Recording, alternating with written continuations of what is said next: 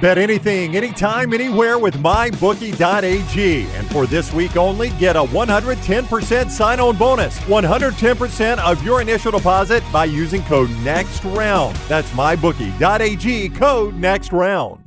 And I know you're playing up for our next guest. No, no, but, no. But I mean, the fact of the matter is, the Big 12 is the best conference in basketball. I don't need to play up with Steven. He likes Okay. me regardless of my flaws. But nine bids from both the Big 12 and the SEC right now. It's equally Okay, it's when the equally SEC can win some national championships, Steven we can Pearl talk is about it. with us, the Auburn coach. Do you like Dunaway in spite of his flaws, Steven?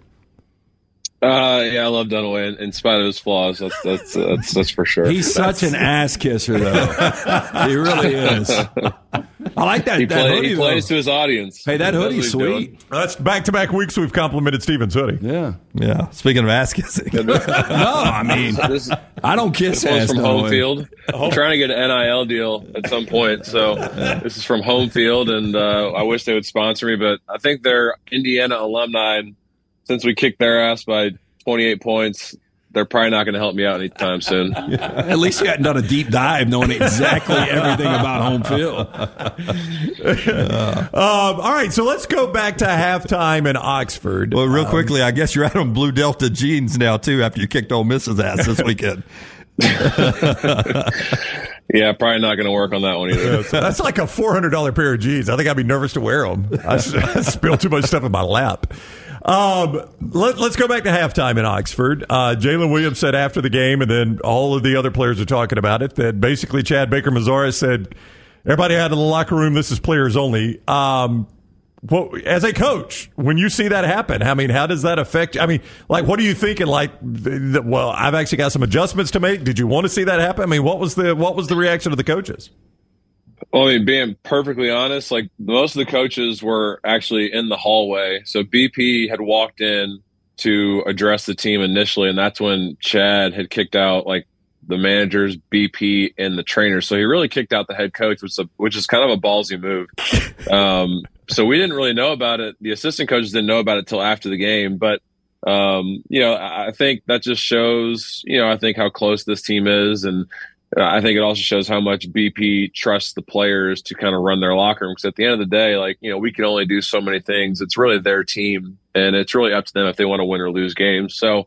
Um, I think Chad's someone that everyone respects, and I think his voice is very well uh, respected, and it's it's it's, it's heard uh, when he does speak up in the locker room. So, you know, it was definitely something.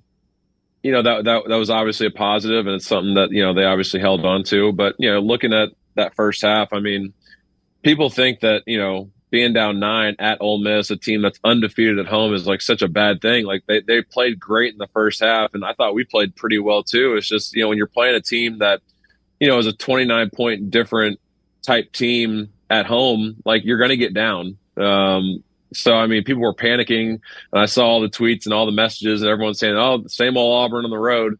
No, it's just life on the road. You know, you, you talked about it as we were opening up. Like Kansas goes to Kansas State, who's probably like in the 70s uh, in KenPom or something, and you know they're they're blowing 11 point lead. It's just hard to win on the road, and you're you're going to get down on the road, and it's about you know being able to stay composed and and not panic. And I thought our guys did a really good job of just kind of staying, you know, staying with the game plan. You know, you can't really switch too many things up when they're when they're just making contested shots. And you know, we were getting good looks offensively, and we were making shots early, so we felt pretty confident that we'd be able to come out in the second half and, and continue to stick to what we would do and wear them out over a 40 minute game. And sure enough, they got tired in the second half.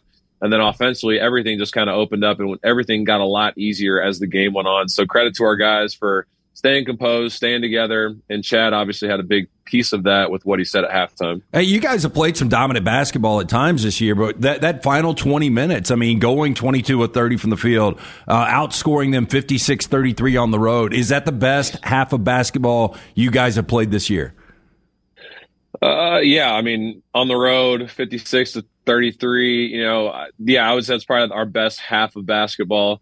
Um, you know, making 12 threes on the road. You know, I think our guys heard that you were questioning how many threes we were taking on the road. Kind of pissed them off. So they decided to just shove it in your face and go 12 for 27. Yeah, as long as three, you make so. some, you, you can't take too many.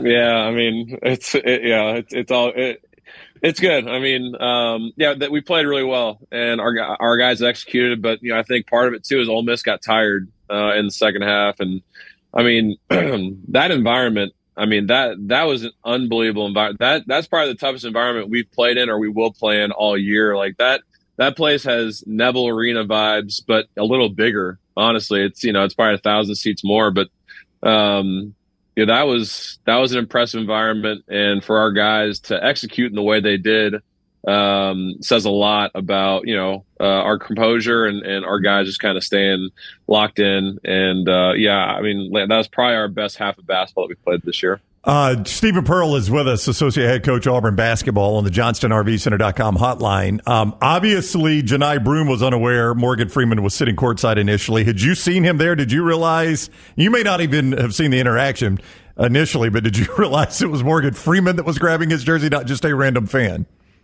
I, I didn't see it live like in the game, but I, we we saw him as we walked out. I think Morgan Freeman's zero and three when we played in that building. So I hope Morgan I hope Morgan shows up every year for the Ole Miss game because he hasn't been great for him.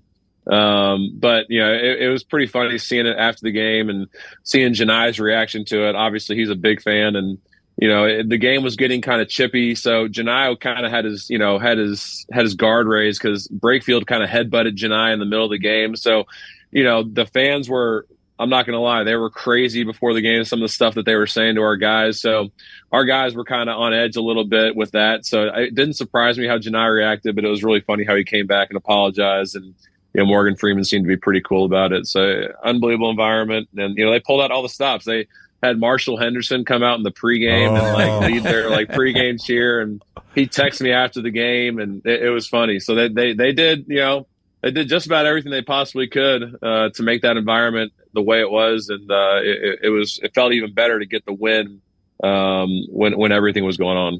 Uh, so here comes Alabama, and I have a feeling, even though you lost the game in Tuscaloosa, uh, we talked to you after that game. It seemed like you were still proud of a lot of things you guys did in that game.